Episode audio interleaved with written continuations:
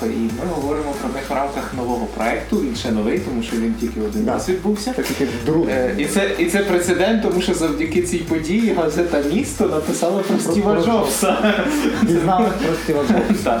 Е, Хочу вам представити сьогоднішніх наших спікерів, куратора цього проекту Олександра Мельника, поки що головного редактора Бога імена UA, але скоро нового редактора нового Дру- Другого ресурсу, онлайн-видання. про який ми поки не скажемо. також редактора порталу Fivebooks і Анну Савчинську, піар-менеджера.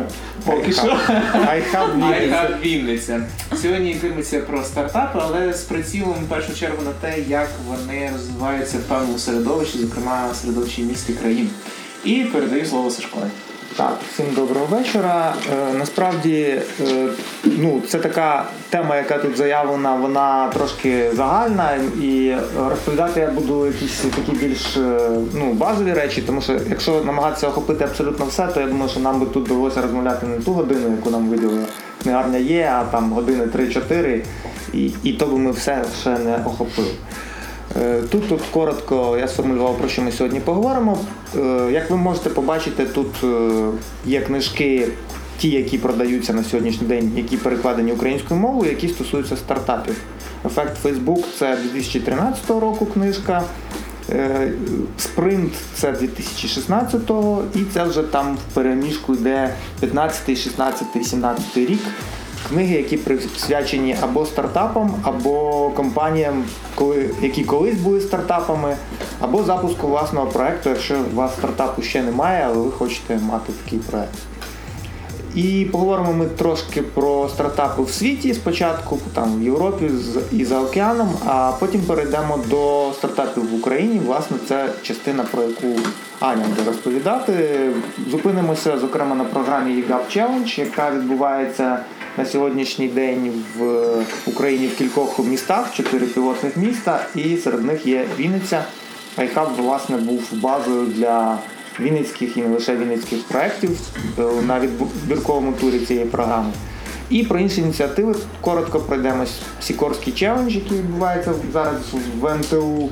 Е, Також е, про стартап. Е, Раніше він проходив тільки в Києві, у Львові, а тепер буде проходити вже один раз він відбувся в Вінниці і буде проходити ще. Да.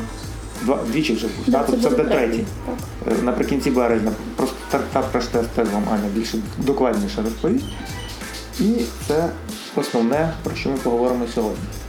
Отже, почнемо з екосистеми стартапів у світі.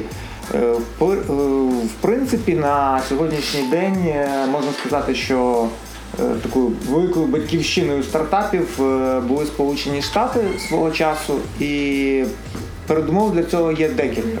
Коли наші чиновники кажуть, що там потрібно запустити в Вінниці там, чи ще десь Кремнієву долину, це насправді дуже велика профанація цієї думки про те, що там можна просто приїхати і там не знаю, зібрати 20, 30, 100, 300 людей, посадити там в якомусь приміщенні чи в кварталі і сказати, що все там пишіть, робіть, і значить через 2-3 роки всі будете експортувати програмні продукти, там розробки, і настане для всіх значить, велика Кремнієва долина. Бо е, постала долина сама по собі, е, в першу чергу, як інфраструктура е, місць, прив'язаних до освітніх осередків, до Стенфорда, до Гарварда.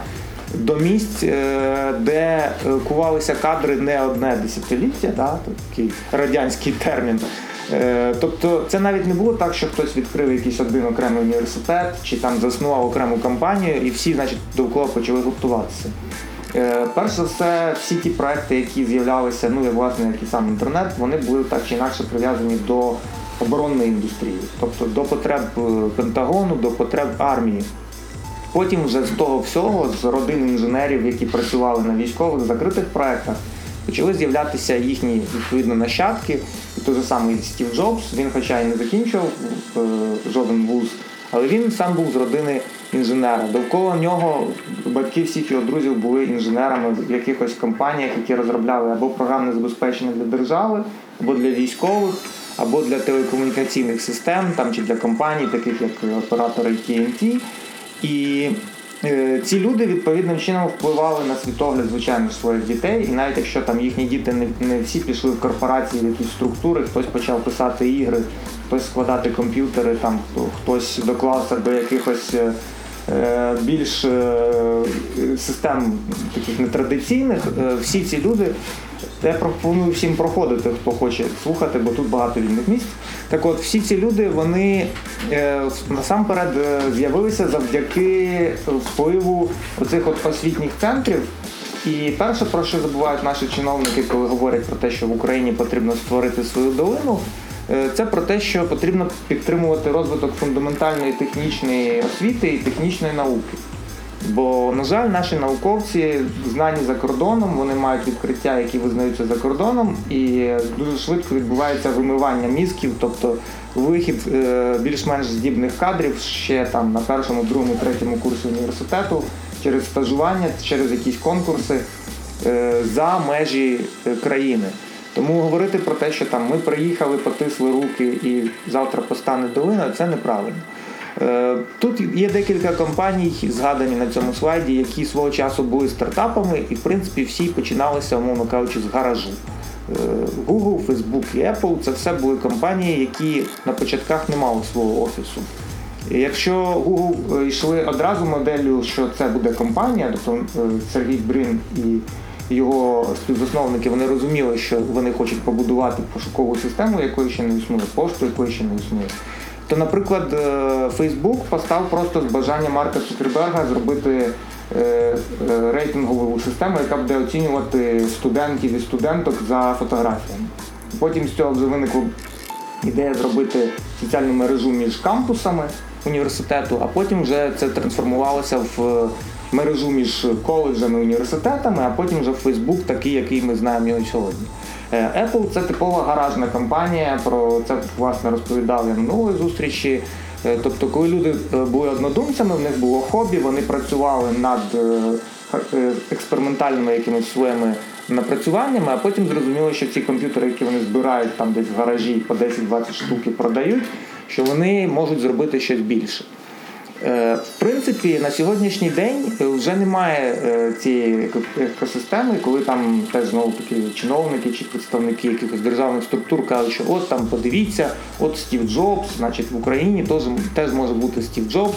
Насправді е, не може бути він в, в тій манері, в тому форматі, як він був тоді тому що змінилася екосистема. Наприклад, в Сполучених Штатах тут згаданий Y Combinator е, це потужний стартап-акселератор і стартап-інкубатор, і окрема платформа онлайн, е, яка це все поєднано. Це власне програма довгострокової підтримки стартапів і ідей, які спрямовані на інновації.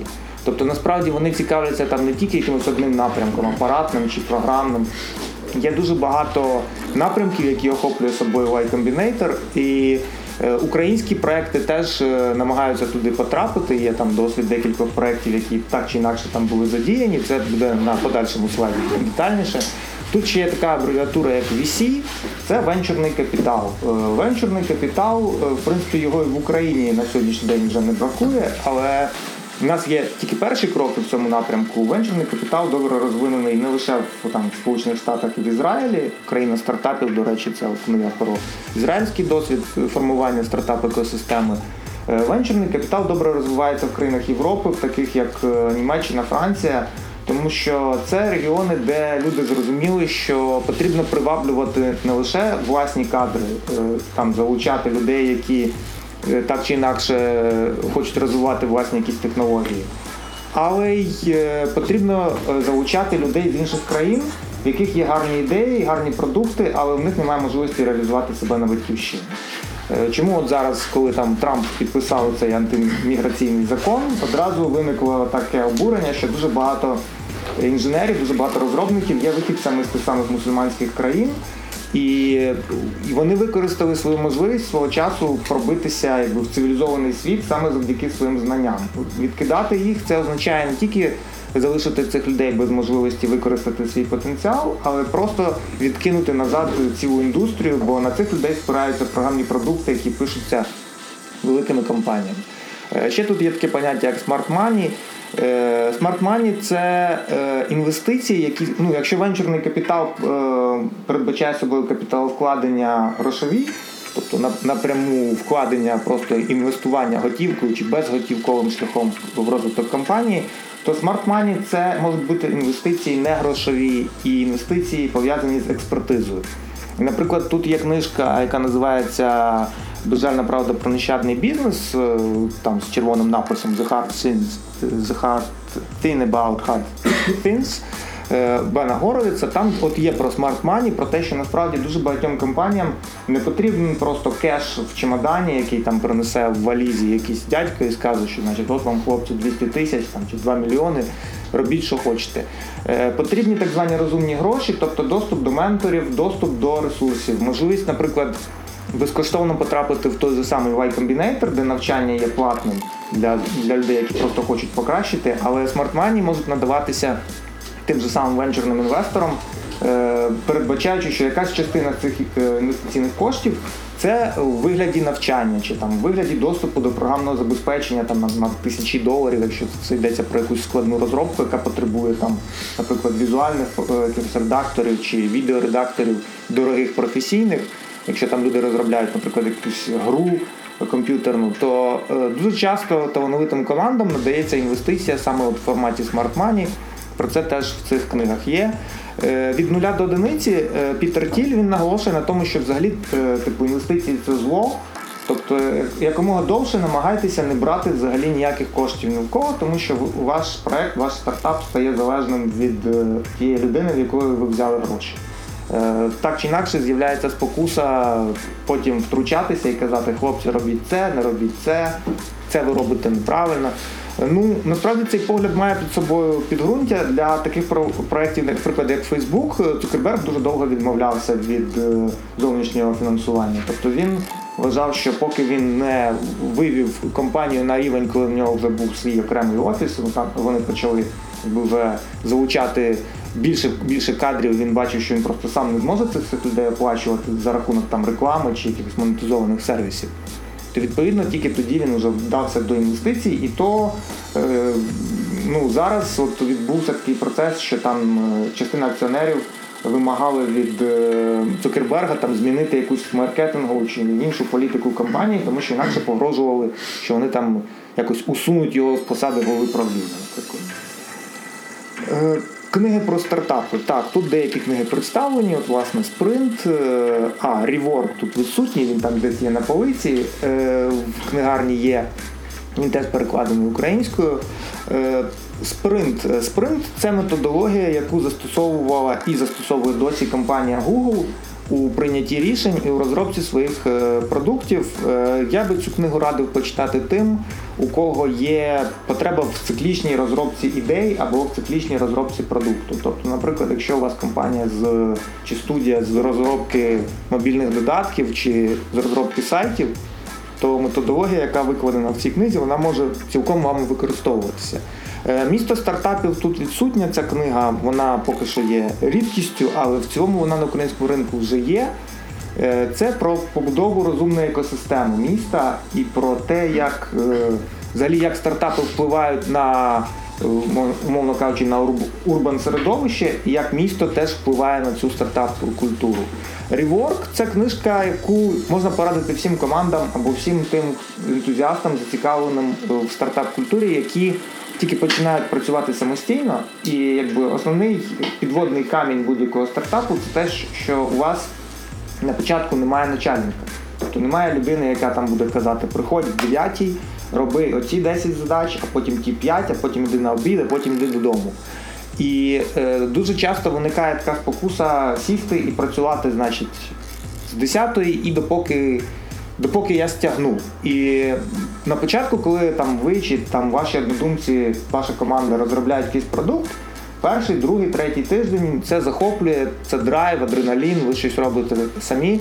А потім просто через цей хронічний е, гнучкий плаваючий графік, недосипання і повне нерозуміння, де де треба просто відключитися від цієї ідеї, перестати горіти на деякий час і перепочити, виникає втома.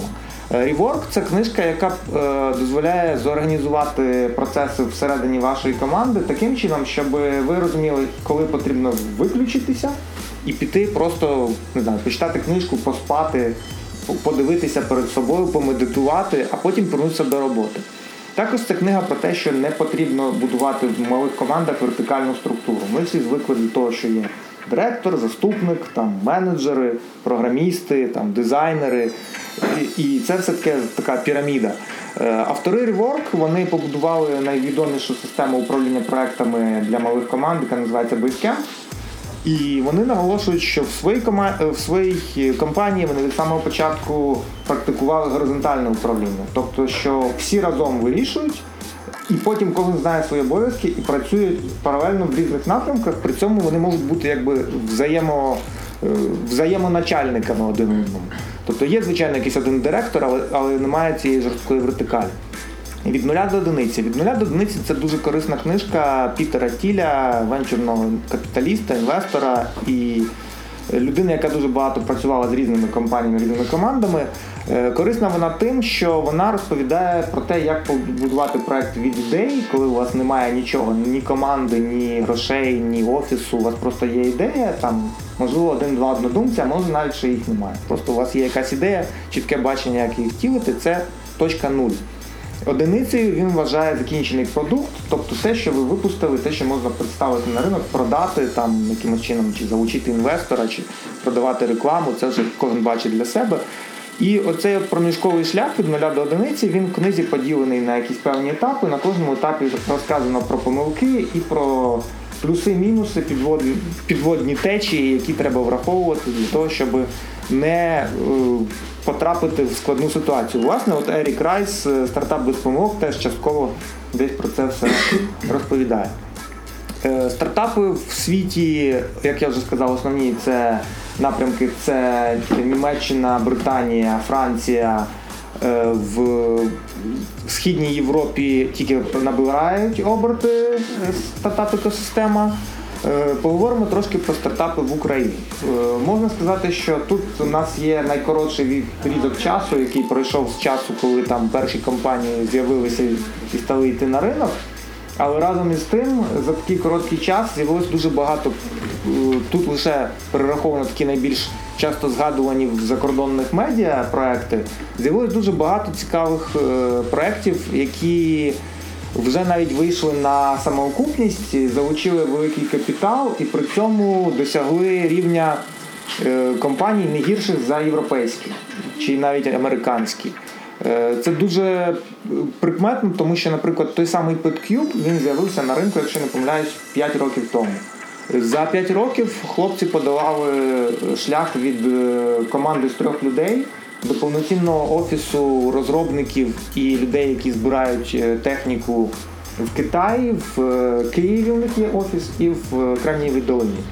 PetCube – це гаджет, який передбачає можливість е, для вас. Ну, на сьогоднішній день у них є три типи гаджетів. Від початку був лише один.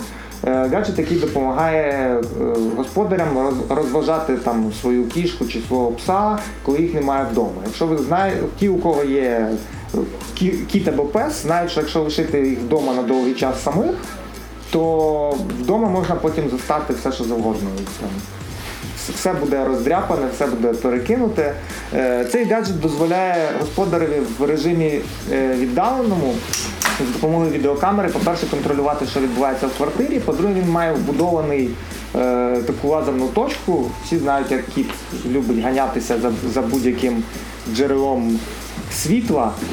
І от, е, крім того, вони ще придумали е, пристрій, який допомагає, наприклад, е, дресувати собаку. Якщо собака правильно виконує певні команди, вона підходить до цього пристрою і можна просто привчити собаку, що в той момент, коли вона хоче їсти, вона натискає носом і випадає їжа з такого спеціального контейнера. Е, дуже популярним цей продукт виявився в Азії, навіть не тільки в Америці, а в Азії, тому що вони розраховували на американський ринок, але потрапили на азійський. Е, Ajax Systems е, це взагалі проект, який з'явився, якщо не помиляюсь, півтора роки тому. Але на сьогоднішній день вони мають повністю 100% виробництво власне під Києвом е, систем безпеки розумного дому. Е, Вони продають як окремі е, датчики, тобто, наприклад, тут ви можете побачити по кутках висять датчики задимлення, ну це якісь там фабричні датчики. е, Які треба монтувати складно, там треба підводити до них проводку, і це все вимагає купу часу. Е, Хлопці з Ajax Systems придумали систему, яка дозволяє е, з готових датчиків зібрати е, систему оповіщення про задимлення, про загоряння чи про незаконне проникнення через вікна без необхідності прокладати дроти. Тобто кожен датчик має окремий е, елемент живлення. І є центральний елемент, який встановлюється, в центральна консоль, яку ви можете встановити десь там в квартирі, підключити до свого смартфона. І в будь-який момент, тобто ви поїхали, ви залишаєте, вимикаєте сигналізацію, всі датчики, які потрібно, е, можуть навіть бути датчики, які контролюють освітленість. Наприклад, якщо ви їдете на довгий час і там не хочете, щоб в вашому будинку чи в вашій квартирі е, складалось враження, що там ніхто давно не живе, і значить злодії можуть прийти і там починати щось колупати. То в певні години вон- е, ці датчики допомагають вмикати світло в будинку і автоматично вимикати. Там, наприклад, в 6 вмикається вечора, в 10 вимикається. Е, Система ця унікальна тим, що якщо, наприклад, PetCube е, вони свої комплектуючі і модулі збирають на китайських потужностях через китайського е, підрядника, то Ajax повністю збирає все, тестує, проектує на базі власного цеху в Київській області, в Києві. Тобто це повністю українське виробництво. Вони вийшли вже на міжнародні виставки, в Європі їх дуже добре прийняли. Є певна цікавість від азійських теж партнерів.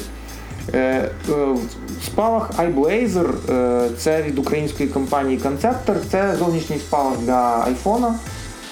Дистанційно керований. У них є декілька версій цього спалаху. І теж дуже добре був прийнятий продукт в Сполучених Штатах. Вони на кікстартері провели декілька успішних кампаній, випустили різні версії. Преплі чи Припly. Е, Сервіс е, для підготовки е, для репетиторського вивчення, для підготовки з різних дисциплін. Він передбачає репетиторські заняття через Skype.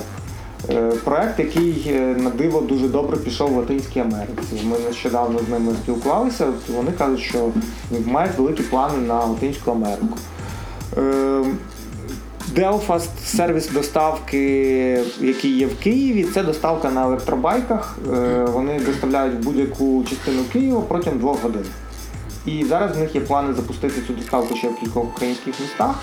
Е, Крім того, вони продають е, електробайки, тобто, якщо хтось хоче запустити кур'єрську доставку в своєму місті, вони можуть просто купити в них ці електровелосипеди.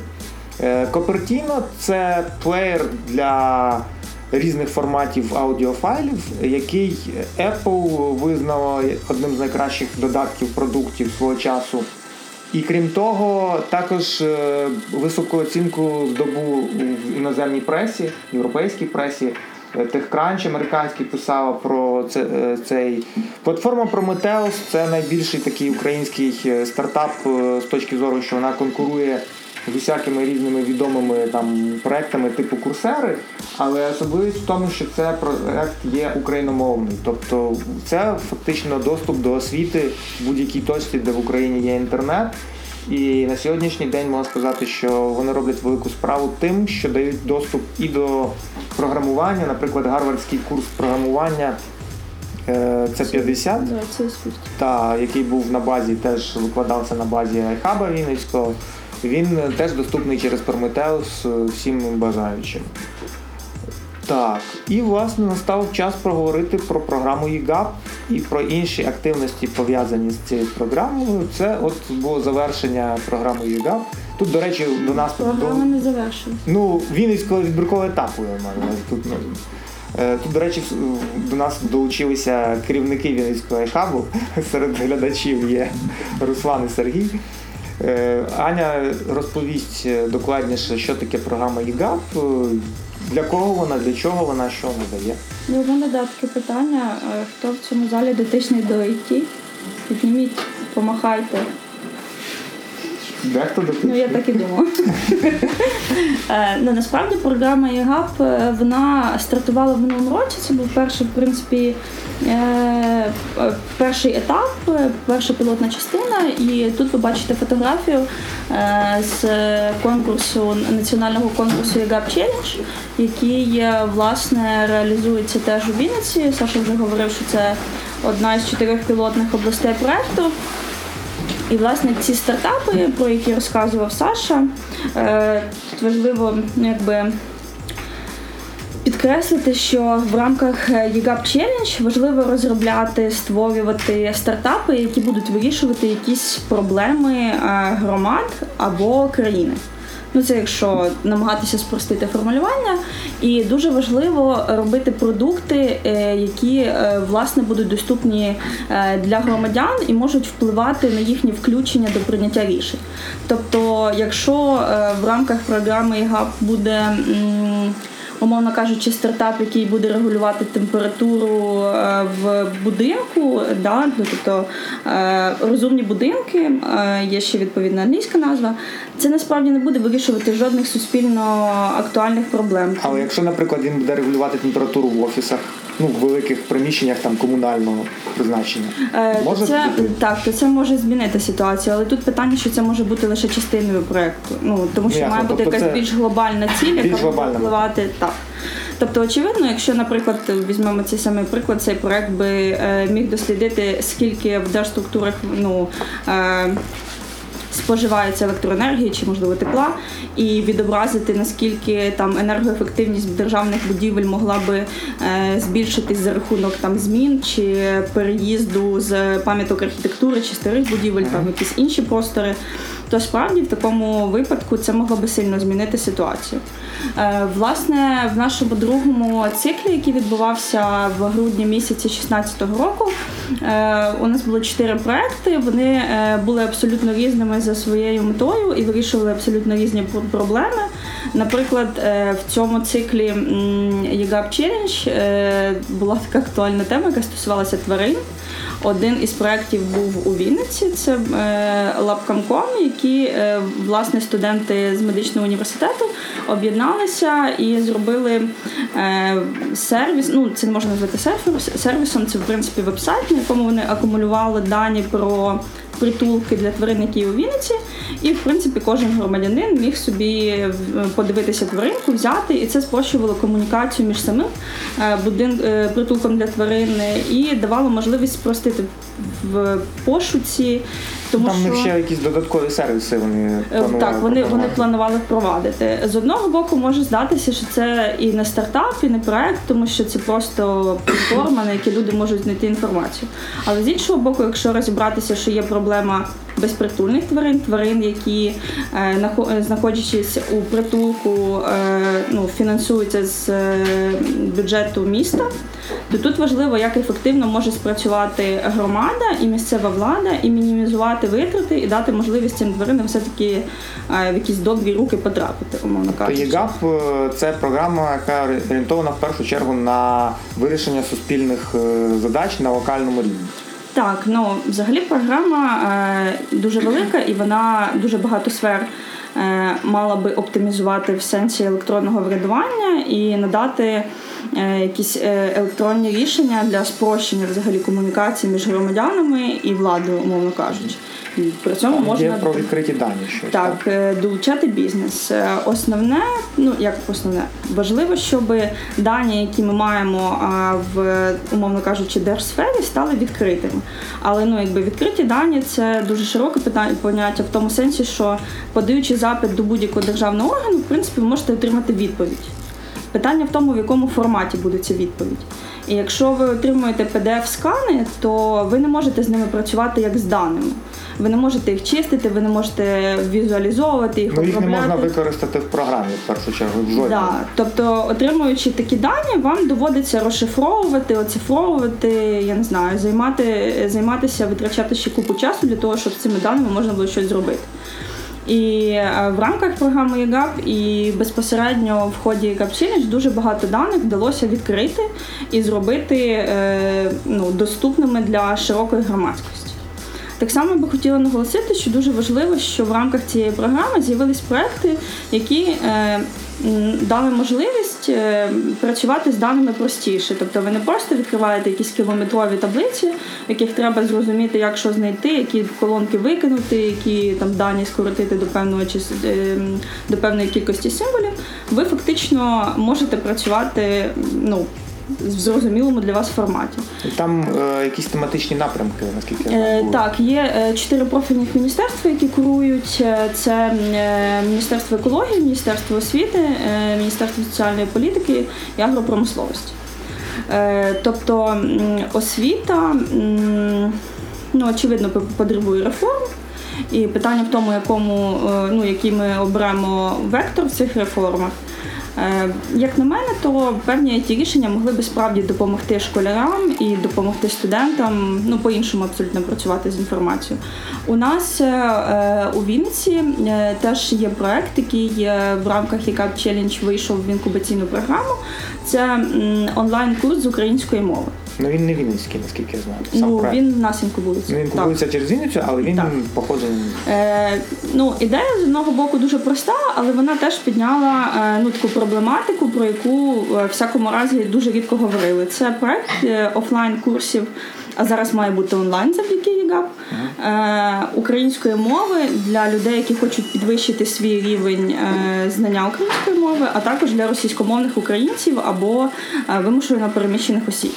Це як е, семінарські заняття, чи це якийсь Е, повний Це цикл? мають бути як це е, і відеоуроки, і заняття онлайн. Тобто, не ну поки що невідомо, чи це будуть он, офлайн групи в рамках саме етапу ЄГАП, але офлайн групи у них були, і вони випустили ну достатню кількість людей. Просто у них є ще така ну мрія, якби сертифікувати ці курси, щоб вони щось вартували. Е, В принципі, ну мені здається, що якщо вони попрацюють і там веде Це на дорос... це на дорослу аудиторію воно Е, ну, чи на дітей теж. Е, На дітей теж просто їхня основна аудиторія це стар, ну, люди старшого Старші. віку, умовно кажучи, в яких немає можливості е, ну, просто піти і навчатися. І насправді я думаю, що не кожному потрібно йти на філфак, щоб вивчити українську мову. Ну тобто тут такий момент.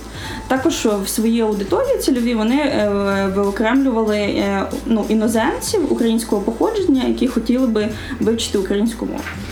Тобто це от такий освітній проект, який, ну як на мене, справді е, може змінити певну ситуацію, і буде зручним для от, вирішення такої. Ну це навіть не проблема, це Ну просто, просто конкретна. да, да. реальної такої ситуації, яка є. Е, Щодо агропромисловості, теж є проект знайдено, який зараз пішов в інкубацію, і власне е, він ну, проект, який за допомогою супутникових даних буде моніторити стан земель, посівів і заодно працювати з кадастровою е, системою, щоб зрозуміти, які землі е, в чому ну, підпорядкуванні Вони, вони дрони використовують. Так? І дрони, і Е, Дрони вони виробляють свої, чи це вони просто встановлюють програмне забезпечення? Я навіть не знаю.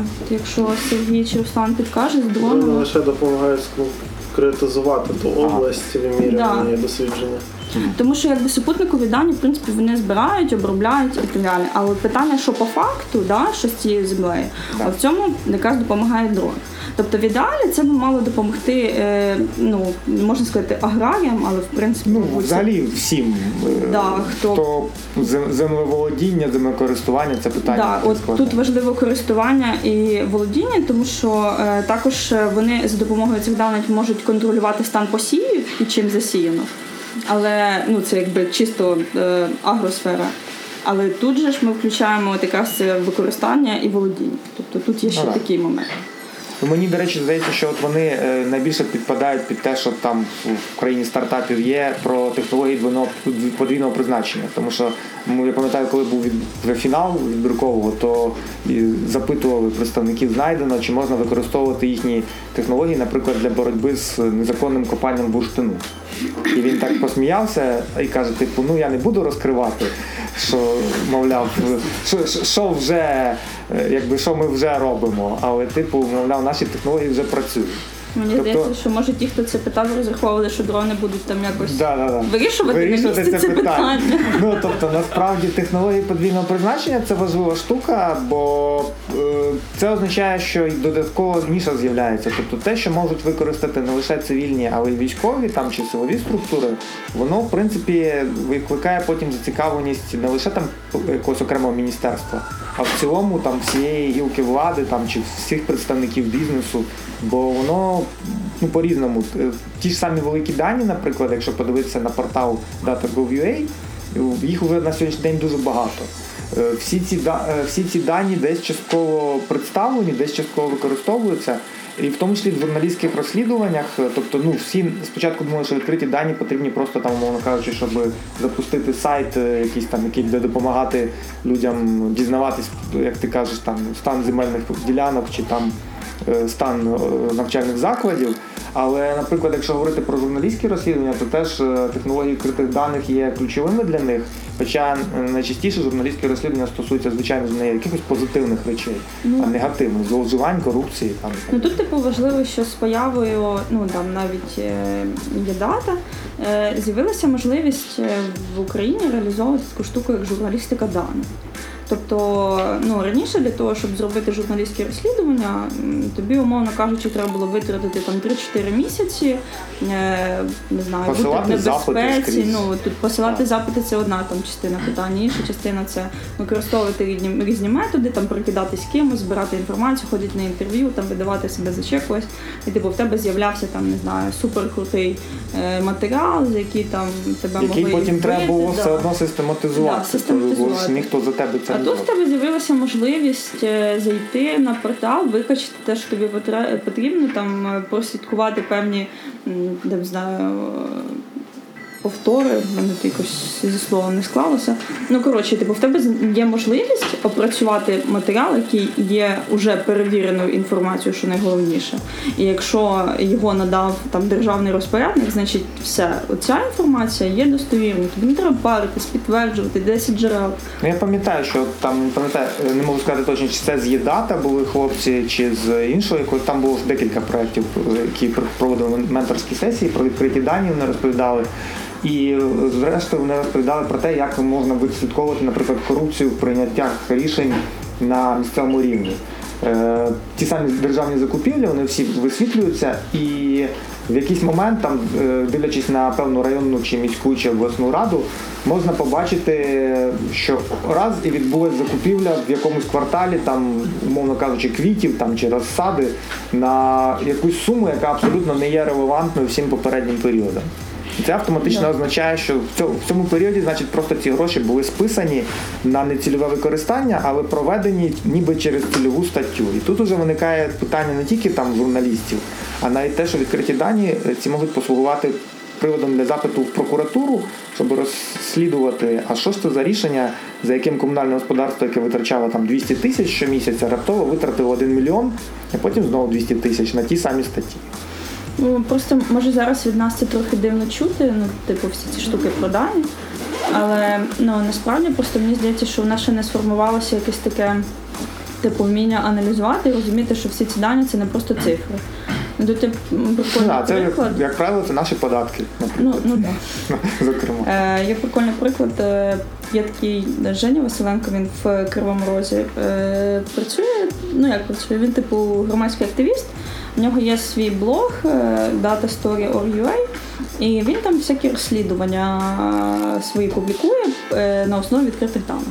Тобто він аналізує, ну спочатку це все починалося з екології, стан забруднення повітря, як в Кривому Розі там то підірвалося, сьо підірвалося, задиміло, загорілось, там провалилось і так далі. Ну і типу це так відбувалося з певною періодичністю, а потім Жені чомусь стала цікава робота муніципаль... міської ради. Він Е, вирішив, обласної, досить да. спостерігати і, треба. і він почав типу писати якраз про е, оці закупівлі, про те, які суми витрачаються. Ви ж знаєте про те, що є тендерні процедури, до після якоїсь суми типу потрібен тендер. Там в окремих ситуаціях е, по-різному. Сьогодні мені е, Юрій Вікторович сказав, що типу на обласному рівні у нас прийнята якась мінімальна сума, з якої треба проводити тендер. Да? 3 тисячі гривень. Ну, наприклад, раніше я точно знаю, що було 100. Тому що От, до речі, е, о, я згадав, оце з ЄДАТА були представники, які казали, що дуже часто е, після того, як почали з'являти, ну, з'явились ті портали відкритих даних, суми е, все зменшувалися, поч- почали просто деякі операції, які раніше виходили на тендер, почали дрібнити на складові операції. Да. Наприклад, закупівлю там квітів для розсади по місту, поділили на процедуру вирощування квітів, посадження в землю, там і ще якусь. І для того, щоб не проводити тендер, ділили на там на ці частини і проводили меншими сумами. Це Ну, конечно. тендерами там дуже багато різної інформації в тому плані, що вони після 100 тисяч стають фіксованими, і там інша процедура їхнього проведення, інша Дуже цікаво документація. знаємо про Ну, тендери от, всім. от. Ні, ну це Так. прикольно насправді, тому що якщо от почитати. Що що? Главний І тендер, тендер. головний світ. Ну, типу, якщо е, от там е, витратити, не, не знаю, наприклад, тиждень і просто почитати матеріал за матеріалом на різні теми, то ну Складається дуже цікава картина. Да. Я все. Я все, да. Ні, ну насправді це про програм, про програму ІГА. А лише на базі айхаба, я знаю, проходить стартап краш-тест. Да. І, і третій раз він буде проходити 22-го, якщо не помиляюсь, березня. Да, я зараз От розкажи трошки про це. Е, Просто ще кілька слів. Дивіться, якщо взяти програму ІГАП, то в принципі це програма, яка передбачає довготривалу участь. Ви е, ну, потрапляючи на перший етап, змагаєтесь на те, що- за те, щоб вийти в наступний. І так у вас там, умовно кажучи, є три рівні участі. І якщо все складеться, і ваш проект буде відібраний, ну і ви пройдете всі ці етапи, у вас буде навіть маленьке фінансування, ну не дуже маленьке, 2000 доларів. Е, Ну це для маленьке. е, В межах стартапу це маленьке. для якихось ваших потреб, які ви самі узгодите, визначите для себе, пропрацюєте з менторами, порадитесь і все наступне. І якби це довготривала штука, над якою треба довго працювати. Якщо брати формат стартап краш-тестів, які відбуваються по всьому світу, насправді е, це можливість протестувати те, е, що ви вважаєте класним, інноваційним суперпроектом, з яким можна покорити весь мір. Тому що ви приходите, е, вам надається можливість трихвилинного пітчу, ви розказуєте коротко, але зрозуміло і е, фактажно актуально про ваш проект. Вас слухають ментори, і після цього відбувається обговорення, запитання, відповіді. Ну, аудиторія, наскільки я знаю, теж може там критикувати. аудиторія може, Тобто, так, якщо в. ЄГАПі аудиторія могла запитувати, але не могла критикувати, ну тобто критикувати. Ну я пам'ятаю, що критикувати могло тільки журі в основному. То Ну, Мені кожен не били, коли казали. Ну от ви ні, ну, ні, ну та ясно. Ну мається на увазі, що оскільки ЄГАП був е, заходом, на який е, приходили тільки учасники, ну мовно кажучи, да, там не було сторонніх людей. Там були люди, які подалися на відбір, і команда журі. Ну, Та були учасники, ти міг податись учасником для того, А, щоб в майбутньому ну, ну, ти міг, так. наприклад, приєднатись до команди. То в принципі в стартап краш-тесті е, передбачено формат такий, що туди можуть прийти просто люди послухати проект. Тобто Так. не, не, при- не обов'язково треба принести з собою свій проект. А хто входить до складу журі в краш-тесті? Якісь люди, які мали досвід? Ну, це кожного разу нові люди. Е, Переважно так всі ці люди або мали відношення до стартапів, або були розробниками, Або мають зараз свою якусь да, або компанію. зараз мають свою компанію. Тобто ми намагаємося зібрати людей, які можуть дати практичні поради, тому що ну теоретизовано, от, будь ласка, скільки тут. Сім книжок. Я думаю, що якщо взяти російськомовні варіанти, то тут буде 20. І ви можете перечитати, мабуть, що все. А якраз про те, чим люди по факту стикалися і що вони пережили. Що вони пережили? Да, ну це якраз на краш-тест. Ну, е, я би хотіла ще сказати про краш-тест. Е, ну, наприклад, це така можливість е, піти далі. Тобто, те, що ви прийшли, поділилися своєю ідеєю, отримали якісь рекомендації, це не кінець. Ну, на краш-тесті гроші не дають, ну, ми даємо бубліки, це теж радісно. Вот. Ви потрапляєте в якусь таку атмосферу, з якою ну, при нормальних розкладах ви рухаєтесь далі. От на цій фотографії є людина, ну багато людей. Дмитро ось він. Е, Діма розробник, який зробив е, стартап Він інформер. Е, ну, якби він сам його зробив, коротше. Телеграм-бот. Да, я просто хотіла щось дуже розумне сформувати, а потім вирішила, що не стоїть. І ну, власне, Діма написав телеграм-бот, запустив його, люди почали його юзати. Ну там, звичайно, ж це були не сотні тисяч, але це ну, В чому, в чому суть телеграм-боту Е, цього? ну, Чи- чим він саме займається? Е, Він Бот. парсить інформаційні сайти новинні і е, формує вам список новин в реальному часі або з певною періодичністю, які ви отримуєте через Ти маєш на увазі собі. локальні новини. Наскільки Е, зараз поки що загально. Добрий Так, день. добрий Вас день. вітає Нот 32. Да, ми теж йому дуже раді. Е, ну, Діма, ну якби він інформер, називається він тому що він про він. Ну так. От. Ну, І- наскільки я знаю, в нього там були якісь амбіційні плани потім розширити на загальноукраїнський мір. Ну він, напевно, би назвав його УК інформер, я не знаю. Ну не знаю, спілкуванні з мною сказав, що типу Вінниця це початок, а далі, типу, посмотрим. Ну, в общем, підписуйтесь всі на Він інформер в Телеграмі.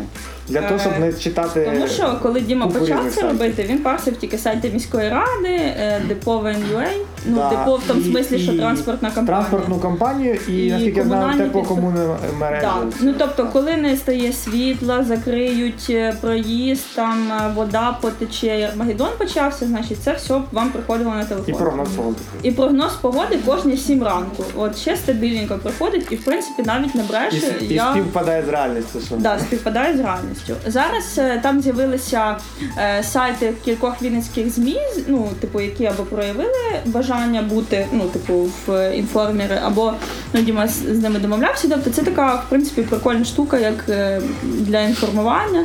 Ну, там немає реклами, там немає всякої цієї Да. ужасних вещей. Вот. Так, в общем, про що я це все розказувала. Е, Діма вже з готовим проектом прийшов на стартап краш-тест, е, презентував його перед менторами, перед е, учасниками. І в ході обговорення, ну, типу, люди дали свій фідбек по його діяльності. Ті, хто вже був підписаний, використовував, якось могли поділитися враженнями. Е, і після цього е, Дімі зараз в нього з'явився компаньйон по команді. Е, вдалося відвідати київський акселератор Grows Up. І власне там вони пробули 4 дні, якщо я не помиляю, 5. За ці 5 днів хлопці ну, відвідали лекційні сесії, де ну, реально круті спікери розказували про стартапи, про ведення взагалі от, ну, IT-бізнесу і як от середовище стартапів функціонує в Україні. Е, на жаль, е, цей акселератор не виділяє кошти для локальних проєктів, а Ну, лише У них є у них є такий корисний е, сайт, який можна нагуглити. Він називається Домашній курс о запуску стартапу. Там зібрано, якщо не помиляюсь, близько 100 е, перекладених і не перекл... ну, англійських і Я російською мовою статей. всім задачу. Ви можете Так. всі погугліть, е, в смислі пофізбучить е, стартап Test 3, і там в дискусії є посилання, Є посилання на цю прекрасну цю, штуку. так. Да, ну там десь е, і книги, Там і книги є перекладені, і так. да, там дуже багато інформації в одному місці. Все. І крім стартап краш-тесту, ще є е, ну, те, ми говоримо про те, що відбувається в Вінниці. Є ще Сікорський челендж, Да. е, який ну я знаю про київський етап. Я не знаю, можливо, ти щось чула про Вінницький, бо якби я не, не є Ну, я, я не можу сказати, що я компетентна в питаннях Вінницького етапу, але на базі Вінницького технічного університету. Але проходить, тут, так? типу, важливо е, одну штуку підкреслити, що це якраз е, ну, хакатон для проєктів е, наукового спрямування. Тобто ті, в кого є, е, умовно кажучи, якась науково-технічна ідея, вони хочуть втілити в життя, а не просто написати якусь програму чи там вирішити якусь соціальну проблему, умовно кажучи, е, то вони можуть відправитись на цей хакатон. Взагалі, ну типу, дуже багато є тематичних хакатонів. І ну це круто, тому що не всі насправді цікавляться іграми або там якимись е, додатками під там, наприклад. iOS і так далі. Тобто це, це класно, якщо слідкувати за цим. І я ще тут вставлю своїх 5 гнутих центів про те, що є, наприклад, е, Google Hashcode, хакатон, який відбувається четвертий рік від Google. Ну він теж дуже прикольний. Він в минулому році був на базі політеху, в цьому році був е, в iHub. Ну, це така можливість перевірити, наскільки ти е, ну, типу, хороший кодер, тому що суть яка. Е, Там теж два етапи. В другому етапі в тебе є можливість відправитись на фінальний е, на, на фінальні змагання. Ну, в цьому році було в Парижі, ну я не я не пам'ятаю куди. Але е, ну, Google вже займається дуже різними питаннями для того, щоб вони свої ці задачі, умовно кажучи, вирішували. В них працює ціла купа програмістів і кодерів. В минулому році вони давали завдання, як значить за допомогою дрона щось там кудись доставити. Треба було написати програму, яка Да, типу, керує. да. Але що найцікавіше, тобто вони вибирають найкоротший і найкращий код, який вирішує це е, завдання. Тобто в ідеалі виявляється, що ну, ці тисячі людей, е, бо це десятки країн, в кожній країні ну, типу, десятки е, хабів або майданчиків, які його приймають. Кожен пише код, і 90% з них працюють. Але є там, умовно кажучи, 50, які працюють найкраще. Ну мені здається, для розвиткового моменту це дуже круто, тому що це не створення стартапу, це не створення нового Це частково продукту. схоже на в принципі на програмування спортивне. Те, наприклад, і в нас є етап міжнародний, приймає теж в НТУ е, спортивного е, да. спортивного програмування. У мене просто декілька знайомих, які раніше навчались там, ну вже тепер пару років не навчаються. Вони постійно теж там щось займали якісь місця. В складі команди української виступали. Зараз з них е, декілька людей працює в Google, хтось один працює в Німеччині, наскільки я знаю, теж в якійсь компанії. Ну не в Google, в іншій компанії. Тобто це така, така майданчик для того, щоб випробувати свої сили, якщо ви хочете йти далі. І піти далі далі, найголовніше. Ну це власне мені здається, що все про що ми мали сьогодні розповісти. Так, і в нас такі заключне побажання про те, що треба плекати ідеї і, і плекайте і, і, роз- і політь бур'ян, да? Да. і ростіть стартапи Слідами Шевченка. слідами Шевченка. Е, питання, пропозиції, прокльони. Скиньте потім картинку, якщо не. Картинку так. Блін, погуглі, Мельник. Да, Саша. Сашко, вочевидь, випадково випустив розмову про книжку Країна стартапів і про Ізраїль. Так. Що тут багато. Ну бо ми, в принципі, можемо сказати, що на сьогоднішній день Україна намагається свідомо чи несвідомо, я не знаю, чому так відбувається, скопіювати американський досвід. Можливо, через те, що його скопіювати простіше, бо це досвід мирної країни, яка ну, типу, після війни пережила технологічну революцію і потім вже з появою інтернету почала розвиватися. Е, Ізраїльський досвід е, країн, ну, як те, що викладений в країні стартапів, загалом ізраїльський досвід е, стартап екосистеми це класичний приклад екосистеми подвійного призначення. Всі технології, всі стартапи, які існують і які з'являються там на сьогоднішній день, ну крім, хіба що електронної комерції, вони, наприклад, там датчики стеження за якістю води. Датчики, розумні системи стеження за агр- агрогосподарством. Е, Системи е, ті ж самі пов'язані з дронами, системи автоматичного керування автомобілями, які вони там теж розробляють. Е, Великі дані, все воно так чи інакше пов'язано в них з армією і з військово-промисловим комплексом.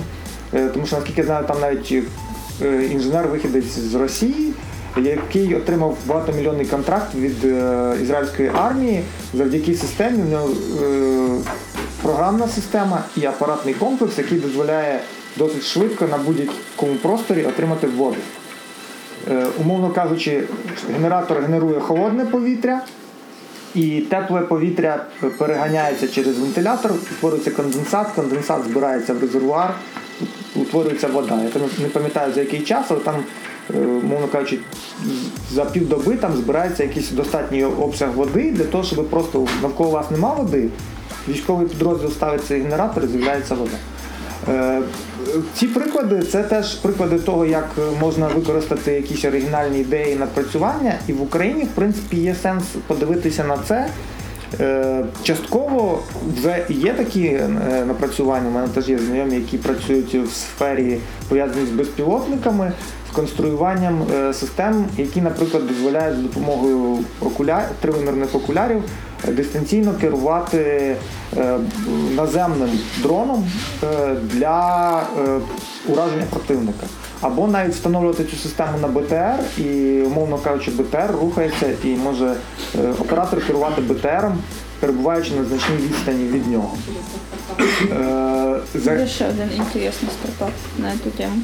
Е, е, ці, всі технології, які використовує на сьогоднішній день Ізраїль, е, вони постали з необхідності дуже швидкого розвитку, як на обмежених ресурсах і на обмеженій території розбудувати екосистему, інфраструктуру, систему захисту безпеки, той же самий залізний купол.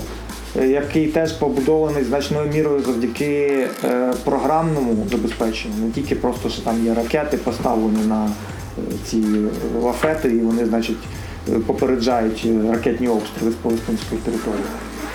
Українцям цей досвід можна використати, але тут знову таки мені здається потрібна більша взаємодія з боку держави, тому що ізраїльська екосистема значною мірою побудована завдяки державним програмам, чого, наприклад, в Америці немає. Ну тобто немає е, те, що я сказав на початку, немає програми, яка в Америці, ну Вже за Обами були прийняті якісь там податкові пільги і так далі. До того не було програми, там, умовно кажучи, державна програма в бюджеті по там 100 стартапів за рік, чи там долина за 10 років.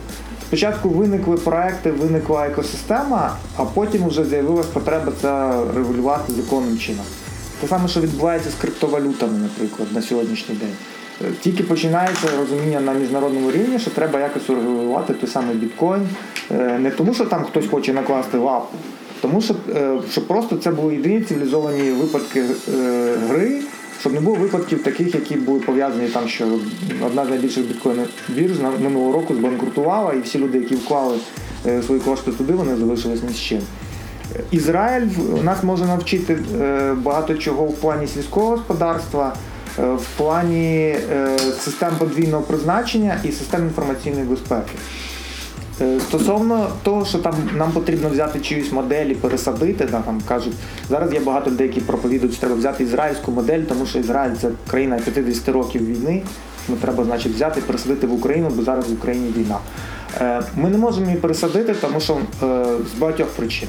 В нас е, не воюючі програмісти. Тобто у нас багато людей, які воюють на сході, які були на сході, які є програмістами, які зараз роблять щось для армії. То той самий проект Армія СОС, який багато робить для безпілотної системи спостереження для створення безпілотників.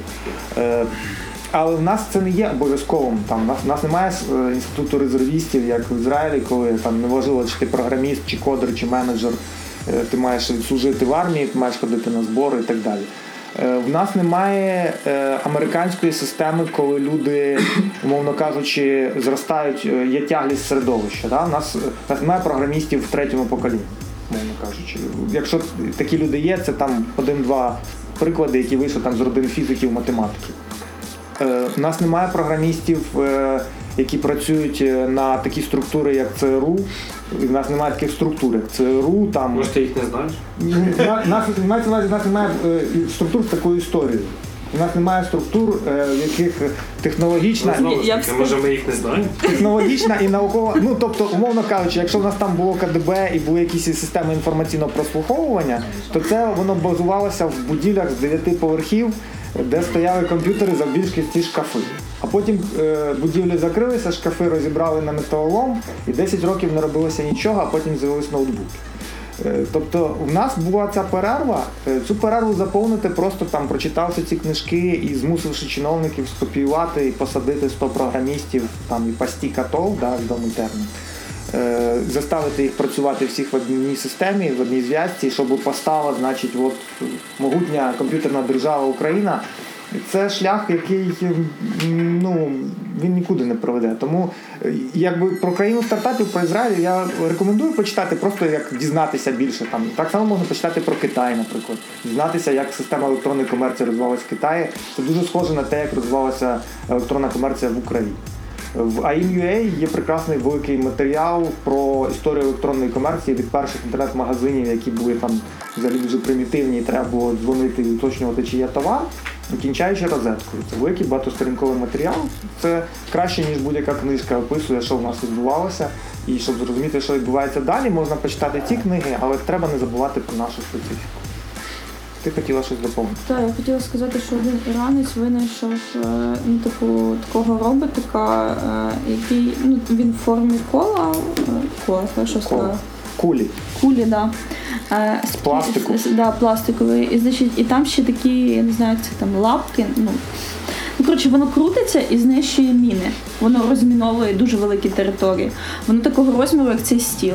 Запускаючи шість таких підряд, воно охоплює дуже велику територію. Воно просто котиться і потім розвалюється на шматки. Ні, воно не дуже ну, Ну воно так воно не особо і на, розвалює. наполовину воно розвалюється. Я Ага. бачив цей відеоролик. Так. Да, ну типу, мені здається, що ну а- Там фішка, там головна фішка в тому, що це дуже дешево, бо воно збирається з, з якихось дуже, воно збирається з якихось відходів. Матеріалу, да. І там, де, е, тобто всі ці три кулі коштують 30 доларів. Тобто одна куля 10 доларів. Ну просто нас це теж чекає суші, тому що враховуючи кількість замінованих земель е, на сході, то я думаю, що може наші ще щось придумають. Я думаю, що, що е, це якби теж це така штука, ну якби на яку можна под- подивитися, але якщо подивитися на досвід тої ж самої Сомалі там чи інших країн, без залучення міжнародних фахівців це все одно не відбувається. Ну тобто, мовно кажучи, катати кулями по землі для розмінування це тупий шлях, тому що так можна 100 років катати. Е, Сомалі розміновували 5 років е, команди фахівців е, з усього світу з використанням складної техніки, моніторингу Бачиш, супутників і так далі. Тому Це як в Ощадбанку, в тебе є дві спроби. Як в сапера. ну то сапера взагалі одна спроба. Ну да, либо Ні, ні. ні, там одна. Одна спроба. Тобі тільки да. Да, или, ти улетів. Так. Ну, сподіваюся, з українською би на позитивнішій ноті завершити. на позитивнішій ноті. Може, в когось ще є питання? Так, може просто нас щось в Ізраїль захилило і тому так. Шалені? Ні? І як ви доповнення. Давай. Сьогодні говорили про стартап школу Сікорський челендж. О, Я є якби учасником цієї школи, і буквально, буквально годину назад було засідання цієї школи. До нас приїжджав Сергій Агеєв, е, е, голова Віасофт, і розказував про інженерну типу частину стартапу. Ви Знаєте, е, я буквально познайомився з цією школою буквально недавно, два тижні назад про неї почув. І мені дуже подобається ця школа, от реально розповідають, допомагають стартапам в стартапах серйозно. А у вас є ідея, у вас є стартап? Чи ви? Так, є. А. То ви й до нас приходите, що вам жалко? розкажете. Розкажете, ми вам теж дамо пораду. Ну, насправді, А, ви пізніше прийшли? Наспра- Ну, приходьте е, на Пушкіна 11. да, да. На Пушкіна 11. Вайтхаб, 22 березня, ще раз всім котрій пользуюсь халявным случаем. О 18.30 у нас буде стартап краш-тест. Е, Щоб прийти, треба зареєструватися, це не сложно. Ну, тобто грошей заход- платити не треба. Да, грошей платити не треба. Е, а, і до речі, у нас на цьому стартап краш-тесті, крім е, цих бубліків і класних менторів, ще буде одна штука. Ми будемо дарувати книгу, яку Руслан привіз з Києва з автографом. Е, країна, країна Місто стартап. стартап. Да, місто стартап. Місто стартап. Да, з автографом кого? Да, місце стартапів, е, Рубен, А, автор. Рубен і е, ще якась назва Ну, в общем, це типу дуже круто насправді.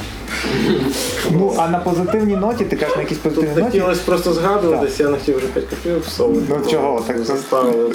Е, Не лише вважається Америка там містом стартапів, ще Ізраїль, ну країною як називають. Є ще місто стартапів, яке називають в Європі, яке вважається номер один, це Амстердам місто. І е, та команда, це місто стало по суті лише за останні два роки номер один в Європі по розвитку. Ну, якщо ми враховуючи там Естонію по своєму напрямку, тут береться взагалом, е, як місто розвивається, як вони стали популярними в Європі, яку кількість зараз вони стартапів згенерують, чому туди стартапи хочуть їхати, і саме. Е, ну, один із е, керівників цієї команди, робочої групи можна назвати, хто створює і приїжджав в Київ на днях і презентував е, і разом спільно з Грінкубатором вони презентували книгу, яка називається Місто стартапів. Ну про Амстердам конкретно. Вона на українській мові написана і особисто підписана е, Рубеном. І от вона буде розігруватися саме на стартап краш-тесті. Тому хто не встиг її прочитати, не встигне її прочитати до 22 числа. Я думаю, що мало хто встигне, бо вона тільки вийшла. Я сподіваюся, що вона далі у нас появиться в нашій бібліотеці. Да, досить цікава книга. Ні, ну може англійською хтось Ні, ну на англійською вона давно вийшла. Ну, якби, але Е, да. Ну і на, наостанок в мене така порада, що насправді от ми проговорили про декілька різних е, форматів різних заходів. Е, насправді потрібно просто ходити на різні заходи, спілкуватися, розповідати про свої ідеї, бо іде, е, ідеї, якби ну не бояться, що хтось там скопіює вашу ідею чи візьме, е, значить, і переробить, бо насправді е, про це от пише і Горовець, і Тіль. Немає людей там з двома абсолютно ідентичними ідеями в голові. Навіть якщо є два ідентичних продукти, все одно кожен втілить їх по-своєму. І можна виграти, хтось виграє за рахунок дизайну, хтось за рахунок швидкості, швидкодії, додатку чи програми. Тобто, е, загалом, е, головна порада всім, у кого є ідея, не боятися спілкуватися, обмінюватися ідеями, ходити на ці краш-тести, ходити на різні події, е, тому що насправді нетворкінг є великою складовою успіху в пошуку команди. Бо як ми всі знаємо, одна людина навряд чи може зробити проект, який масштабується, зробити це зможе лише команда, однодумці. І якщо таких однодумців у вас поки що немає, це не означає, що ви не можете їх знайти. Просто приходьте, говоріть, читайте, купуйте книжки про стартапи. Буде вам щастя. Амінь. На цій ноті Анонс. анонс. Ну, Спочатку оплески, а тоді анонс. Дякую. Ну, ходіть в книгарні є, це додасть представник книгарні Ярд менеджер Олександр Вишивані. А анонс е, наступного місяця ми. Ні, почекай.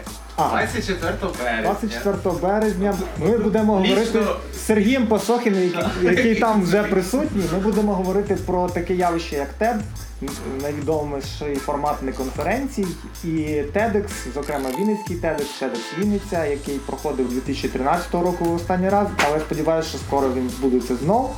Ми поговоримо е, також про книжку Найкращі виступи на TEDx, так вона називається Кріса Андерсон. Андерсона. Е, Це буде в березні, а наступного місяця у нас буде зустріч від бізнесу до книжки, на якій ми поговоримо про Ілона Маска, про його Теслу, про SpaceX, про те, коли нам летіти на Марс, чи збиратися вже, чи ще рано. І е, в рамках Nonfiction UA ще буде у нас зустріч, але поки що ми не оголошуємо так, спікера. Ми, ми, ми ще тримаємо все в таємниці. Дякую, що прийшли, дякую, що слухали. Приходьте в книгарню є на інші події. І вайхаб Вінниця на всі. І Вайхаб Вінниця на всі події. Гарно всім вечора.